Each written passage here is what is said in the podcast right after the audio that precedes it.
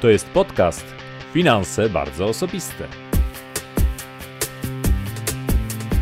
Gromadź oszczędności, ciesz się życiem, inwestuj i pomagaj innym. Ja się nazywam Marcin Ibuć, a Ty słuchasz właśnie audycji o zdrowym i sensownym podejściu do życia i pieniędzy. Zaczynamy! Cześć, witam Was bardzo serdecznie w 20 odcinku podcastu Finanse bardzo osobiste, a ten odcinek w całości poświęcam tematowi upadłości konsumenckiej, czyli czemuś, co można by było porównać do dania drugiej szansy osobie, która zadłużyła się ponad miarę, która nie ma już żadnych szans na spłatę długów i jeżeli uda się jej przejść przez proces upadłości konsumenckiej, ma ona szansę wyjść po drugiej stronie czysta, bez żadnych zadłużeń, ale również bez żadnego majątku.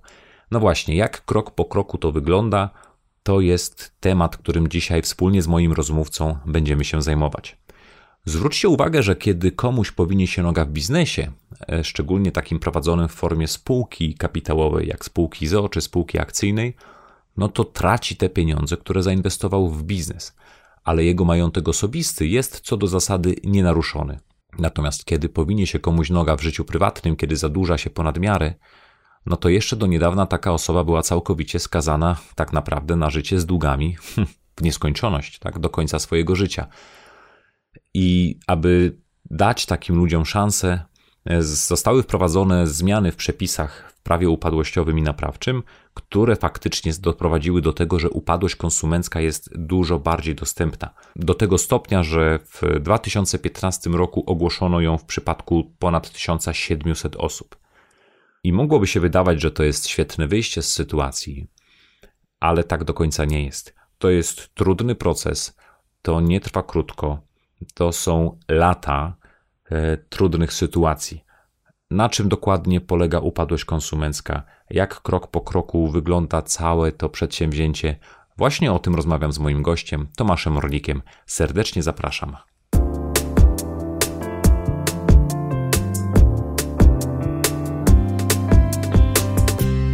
Moim gościem jest dzisiaj Tomasz Orlik. Prawnik z 17-letnim doświadczeniem w sprawach związanych z egzekucją, z komornikami i tym podobnymi niezbyt miłymi tematami.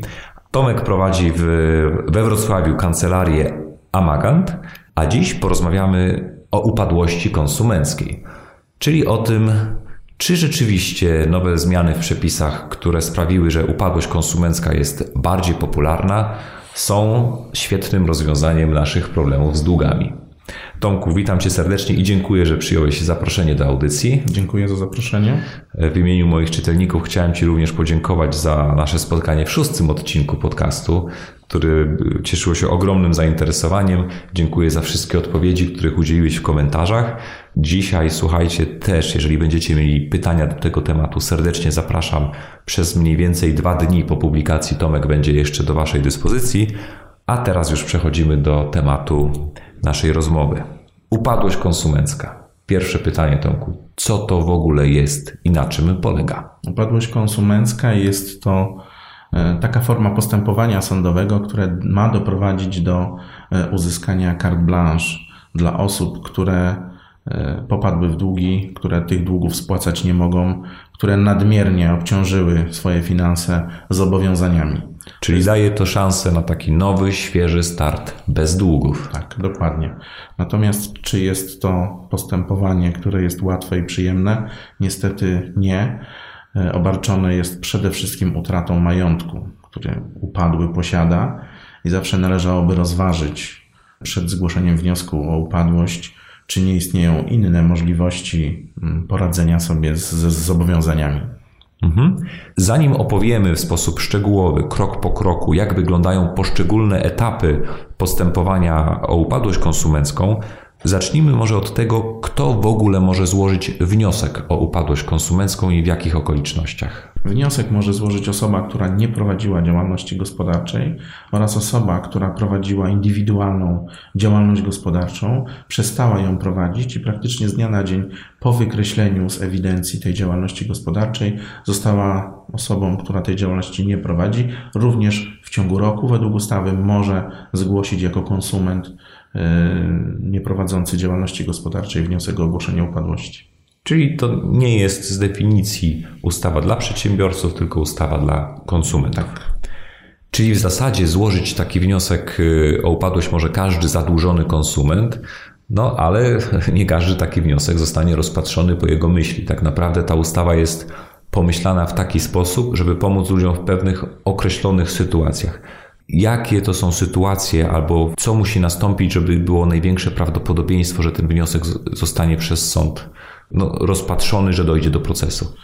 Y, każdy wniosek zostanie rozpatrzony i to jest taka uwaga jakby generalna, natomiast nie każdy otrzyma postanowienie o ogłoszeniu upadłości.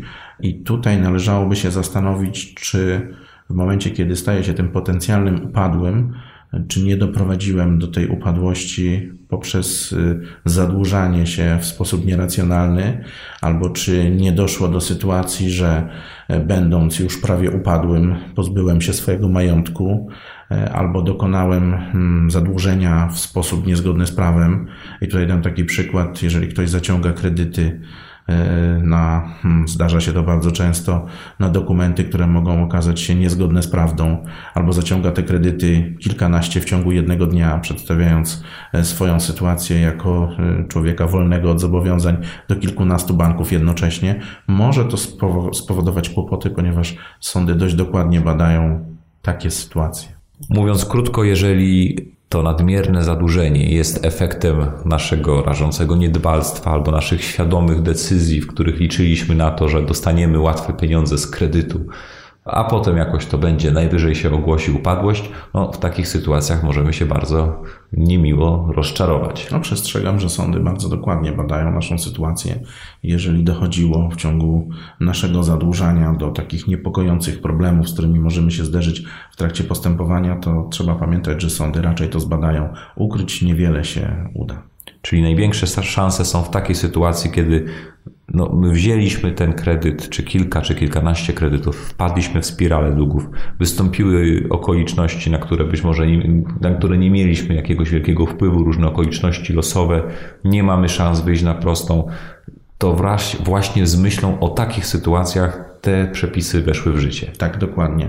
I mamy tutaj na myśli chorobę, mamy tutaj na myśli utratę pracy, chcę tu jeszcze powiedzieć, że jeżeli korzystaliśmy z tych kredytów, a jest ich kilka lub nawet kilkanaście, jak mój przedmówca powiedział, a wszystko odbywało się w zgodzie z naszą zdolnością kredytową i banki wiedziały o poprzednich zobowiązaniach, to nie możemy mówić tutaj o nadmiernym zadłużaniu. Trzeba po prostu umieć wyważyć.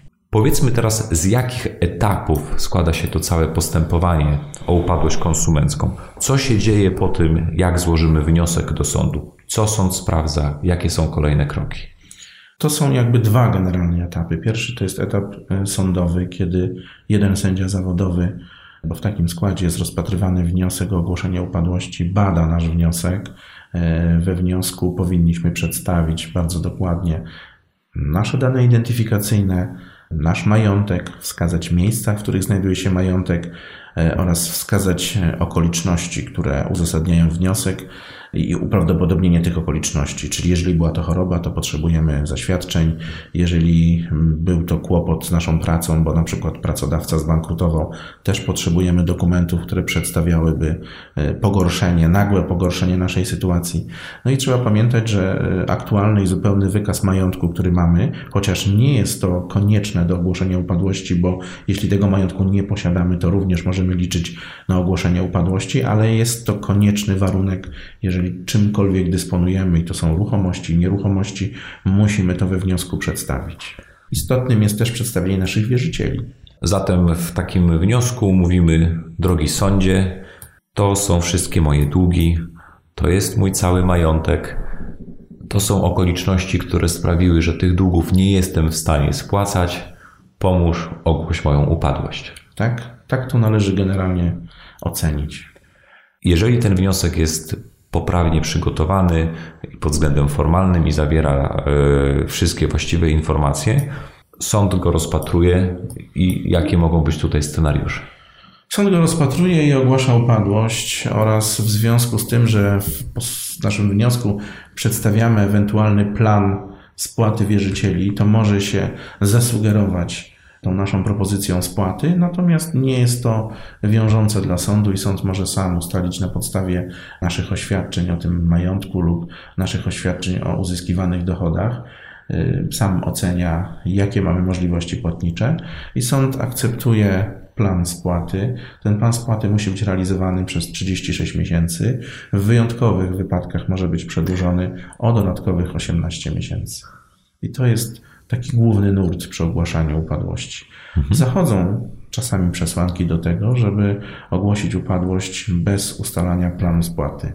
Po złożeniu przez nas y, wniosku sąd go analizuje i jeżeli faktycznie zgodnie z tym wnioskiem zachodzi sytuacja, y, w której będzie można ogłosić tę upadłość konsumencką, no to dzieje się jeszcze po drodze kilka rzeczy. Powiedz Tomku, co dokładnie w takim postępowaniu następuje.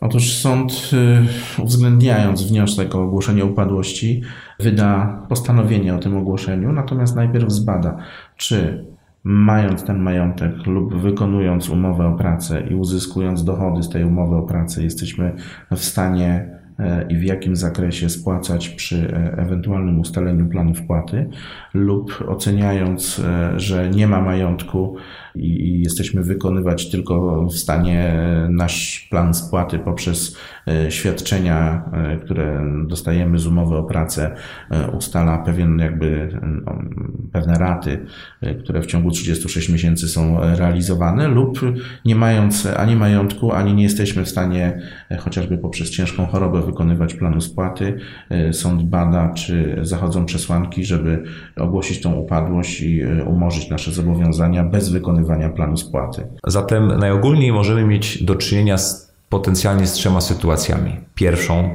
kiedy osoba, która stara się o upadłość, posiada jakiś majątek i posiada dochody z pracy. Czyli jest w stanie wykonywać plan spłat, który będzie dla niego dość dotkliwy. Tak. Druga sytuacja może być taka, że wprawdzie dana osoba nie ma żadnego majątku, ale jest w stanie wykonywać ale plan zarabia. spłat, bo zarabia pieniądze, którymi może oddzielić proporcjonalnie swoich wierzycieli. I trzecia sytuacja najbardziej skrajna, czyli mamy osobę, która nie ma żadnego majątku i nie jest w stanie spłacać. Tak jest, bo może być chora ale może mieć inne warunki. I weźmy pod uwagę teraz tę pierwszą, czyli mamy osobę, która ma majątek, może pracować.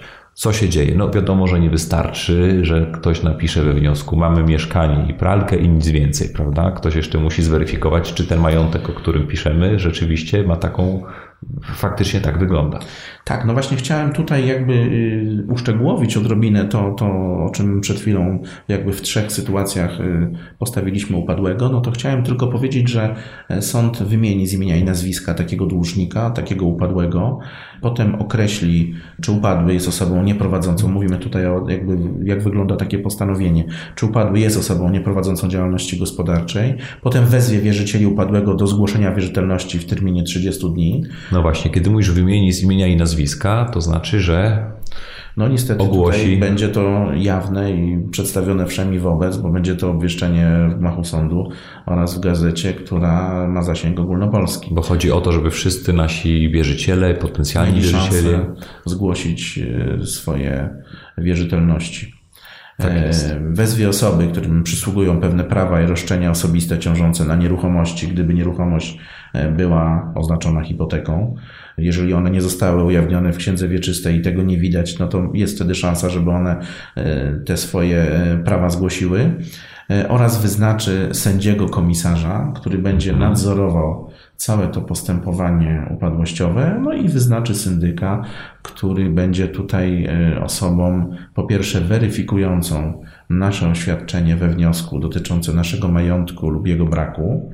Będzie to osoba, z którą będziemy się przez najbliższe 36 miesięcy kontaktować.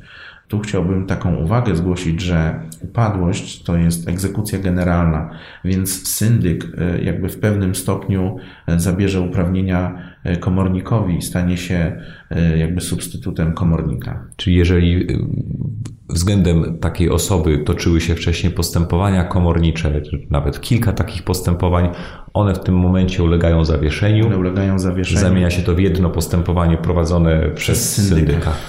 Czyli no, przestajemy mieć kilka osób, które nas cisną i ścigają. Jest jedna osoba, która może być równie uciążliwa jak tych kilku komorników. To zależy na jakiego syndyka się trafi. Z mojego doświadczenia wiem, że są różni syndycy yy, i możemy mieć sporo przejść jeszcze które są tożsame z przejściami z komornikiem.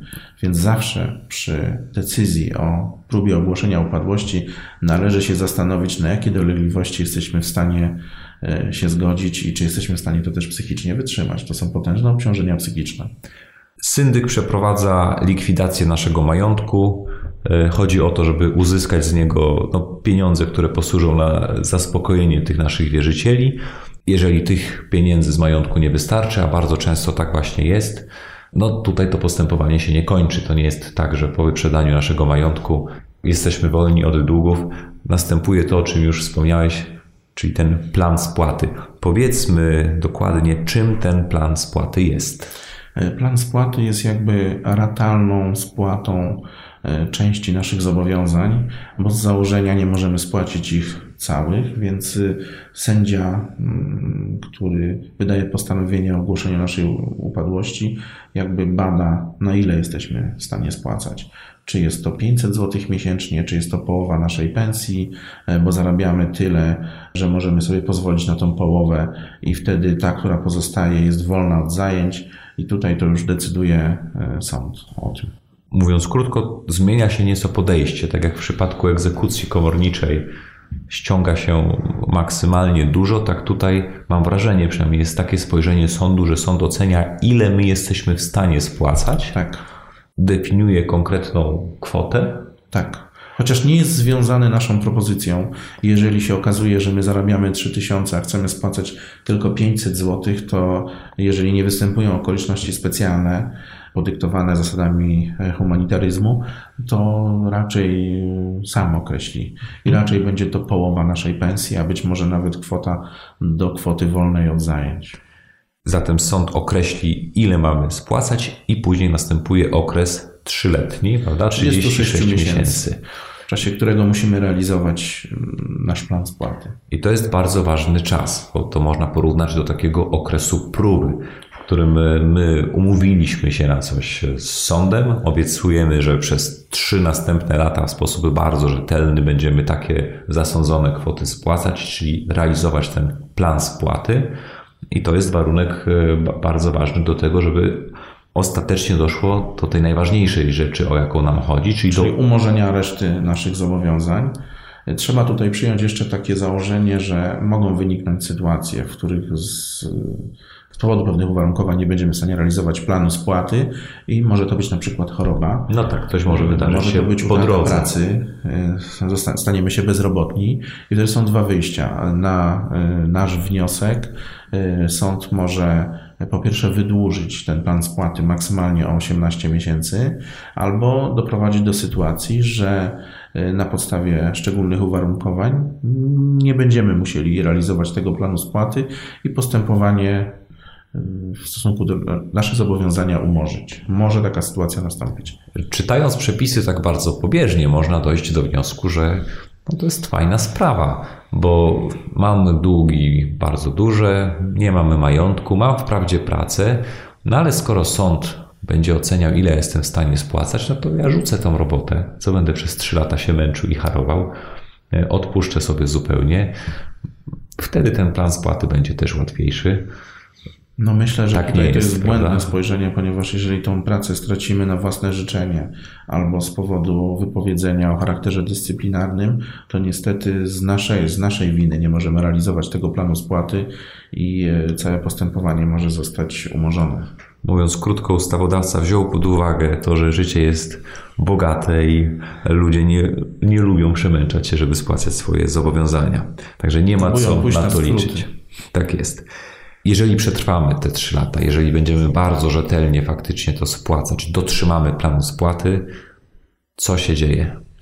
Otóż sąd po realizacji tego planu spłaty umarza resztę naszych zobowiązań. Mhm. Trzeba tu jeszcze mieć na względzie, że chodzi tu o zobowiązania, które powstały przed ogłoszeniem upadłości. Czyli jeżeli zaciągniemy kolejny kredyt, będąc już w okresie na przykład tego planu spłaty, i nie będziemy mogli go spłacać, to sąd może e, rozdzielić ten nasz kredyt, to nasze zobowiązanie na raty, które będą ratami do spłaty w całości, już bez umorzenia w okresie tych 36 e, lub powiększone o 18 miesięcy. Mhm. ale mówiąc krótko, zadłużanie się w tym okresie planu naprawczego to jest zupełnie To działanie jest jakaś pomyłka. nieracjonalne, prawda?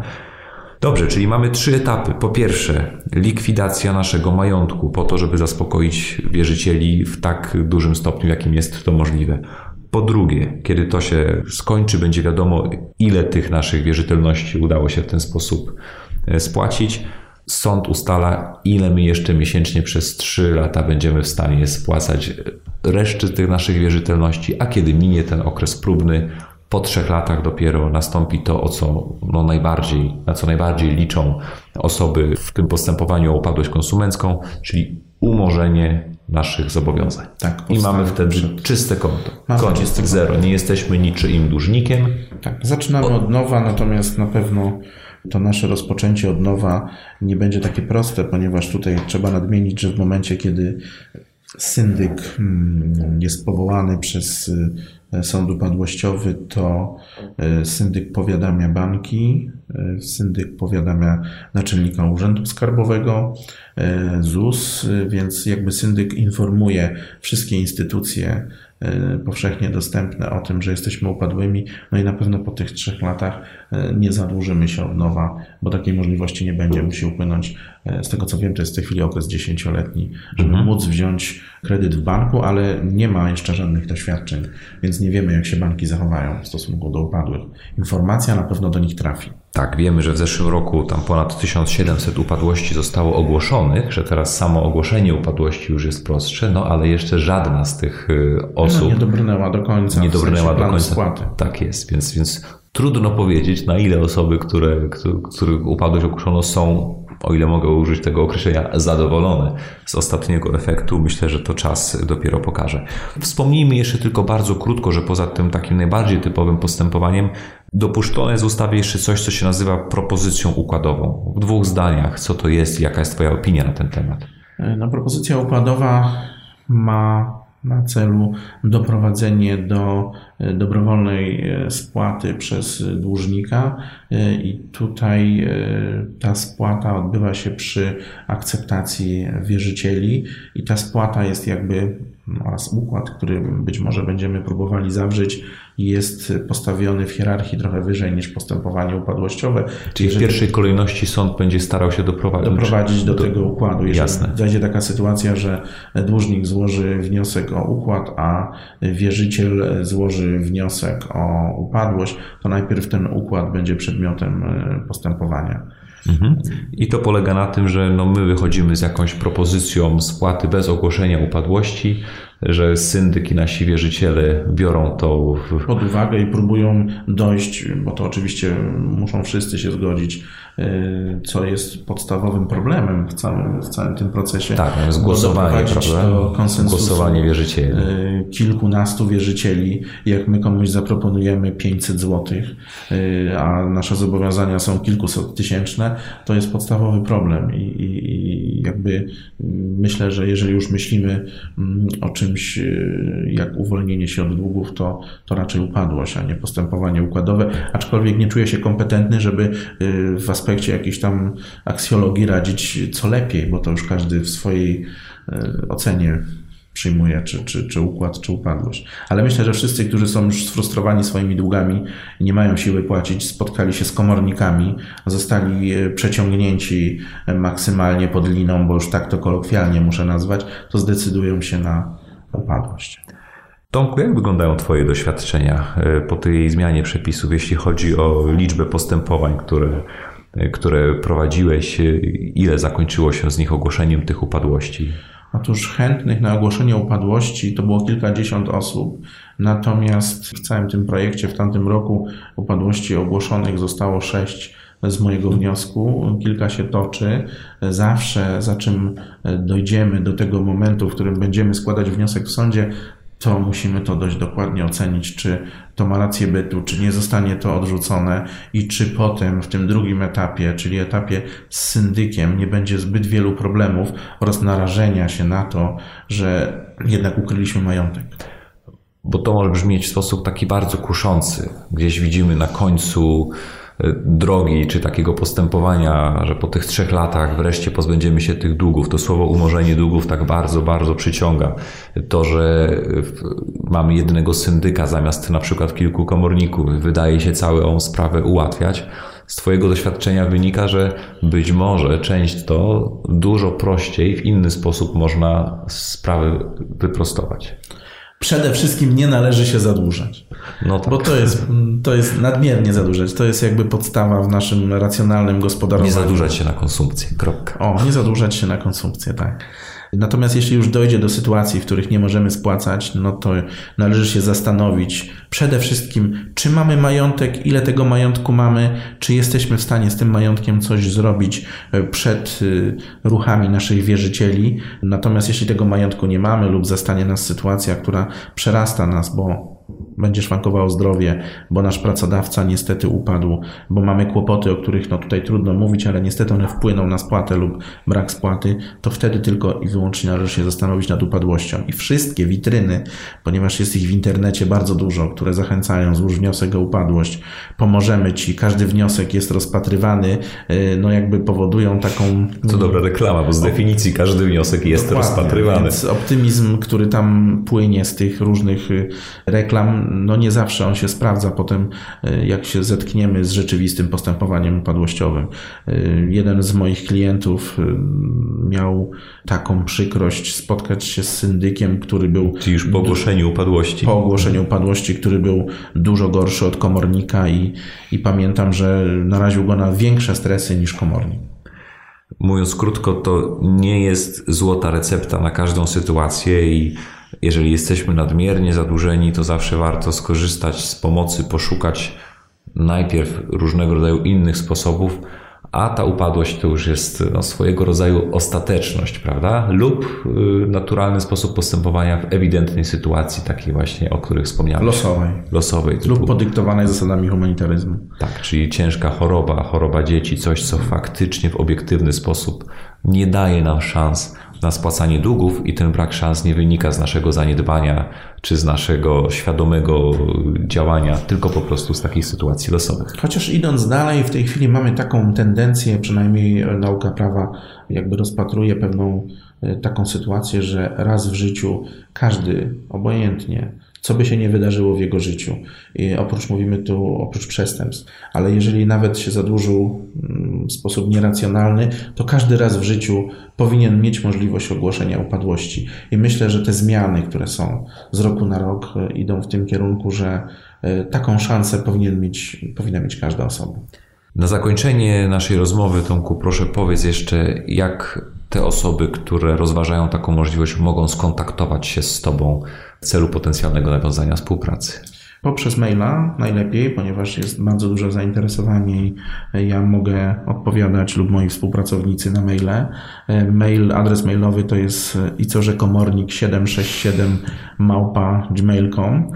Natomiast y, w momencie kontaktu ja podaję swój numer telefonu, kontaktu mailowego, podaję swój numer telefonu i możemy porozmawiać. I chciałem tutaj bardzo wyraźnie powiedzieć, że jeżeli ta decyzja kiełkuje odnośnie upadłości, e, to za czym na hura zdecydujemy się, to należy tą sytuację swoją bardzo dokładnie przeanalizować ze specjalistą i e, nie osobą, która za wszelką cenę będzie polecała ogłoszenie upadłości, tylko osobą, osobą która wskaże wszystkie e, ryzyka, które mogą się pojawić. Oczywiście informacje z tym adresem e-mail, który Tomek podał, e, znajdziecie w notatkach do dzisiejszego odcinka podcastu. Zapraszam również do zadawania pytań w komentarzach przez dwa dni po publikacji tej rozmowy. A może jak się uda gdzieś potem, Tomek też gdzieś tam dasz radę odpowiedzieć na jeden czy dwa komentarze. Ale zadawajcie. Puszczam tutaj oko do Tomka, bo zależy mi, żebyście po prostu mieli szansę znaleźć odpowiedzi na wasze, na wasze pytania. I zapraszam do lektury notatek do dzisiejszej rozmowy, bo tam również informacje o tym, czym ta upadłość konsumencka jest, znajdziecie. Jeszcze na koniec chciałbym powiedzieć o jednej rzeczy, która nam umknęła w czasie wywiadu, że są takie przesłanki, że mimo iż złożymy wniosek o ogłoszenie upadłości, to jest kilka przypadków, w których sąd tej upadłości nam nie ogłosi.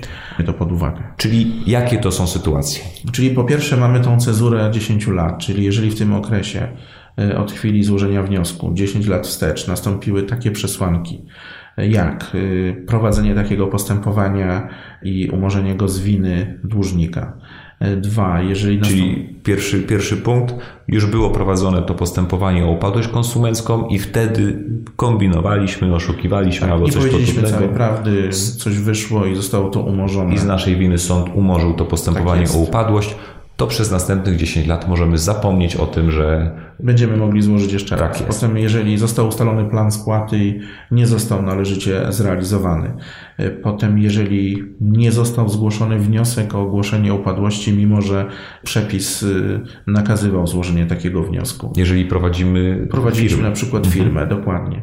I potem, jeżeli czynność dłużnika, na przykład darowizna, bo tutaj to ma największe znaczenie, została w taki sposób wykonana, że nastąpił nastąpiło pokrzywdzenie wierzycieli, tak zwana skarga pauliańska. Tak, sąd czyli wyzbywamy się majątku, wiedząc o tym, że lada moment albo będzie stajemy się upadłymi, albo tak. pogłębiamy naszą upadłość. I wtedy, jeżeli doszło do takiego postępowania, tutaj zaznaczyć trzeba, że musiała być e, prowadzone postępowanie za skargi pauliańskiej. Jeżeli sąd orzekł to prawomocnym wyrokiem, to wówczas będzie kłopot przy naszej upadłości, którą teraz próbujemy zrealizować. To jest bardzo istotne i to nad tym należy się zastanowić. Chyba, że przeprowadzenie postępowania jest uzasadnione tymi względami humanitarnymi, czyli mimo tych negatywnych tak, przesłanek, tak, tak, tak, powiem w ten sposób, urwało nam nogę i nie jesteśmy w stanie pracować. Mówię bardzo obrazowo, ale to właśnie taki jest charakter tych względów humanitarnych. Podsumowując, prawie nastąpiły naprawdę dobre zmiany, zwiększające szanse na to, żeby sąd ogłosił taką upadłość konsumencką, ale to wcale nie jest taka zero-jedynkowa sytuacja, że w każdej sytuacji, gdy mamy zbyt dużo długów, warto jest o tę upadłość konsumencką występować. Pewne takie najbardziej oczywiste sytuacje, jak przypadek losowy, jak choroba, jak utrata pracy z naszej winy, która zupełnie nas pogrąża i nie daje szans, tu rzeczywiście ta ustawa upadłości konsumenckiej, myślę, ona chyba w ogóle była pisana z myślą o takich, o takich sytuacjach. Ona była pisana z myślą o takiej sytuacji, w której wystąpi brak symetrii między korzystaniem z pewnych praw, jakie ma wierzyciel wobec nas, a sytuacji, w jakiej my się znaleźliśmy. Oczywiście kodeks gwarantuje egzekucję jako kolejnego łańcucha postępowania sądowego, ale my nie jesteśmy w stanie poprzez narastające długi, które pozostają w dysproporcji z naszymi zarobkami, z naszym majątkiem, nie jesteśmy w stanie to spłacić. I ten brak symetrii, który odnosi się do artykułu 5 kodeksu cywilnego, mówiących o zasadach współżycia społecznego, jest bezpośrednim przełożeniem na tę ustawę o upadłości konsumenckiej. Dajmy sobie szansę na tej zasadzie po prostu. Dajmy sobie szansę. Myślę, że to świetne zdanie na zakończenie dzisiejszej rozmowy. Moim gościem był Tomasz Orlik, prawnik z kancelarii Amagan z Wrocławia. Tomaku, dziękuję Ci bardzo serdecznie za dzisiejszą dziękuję rozmowę. Bardzo.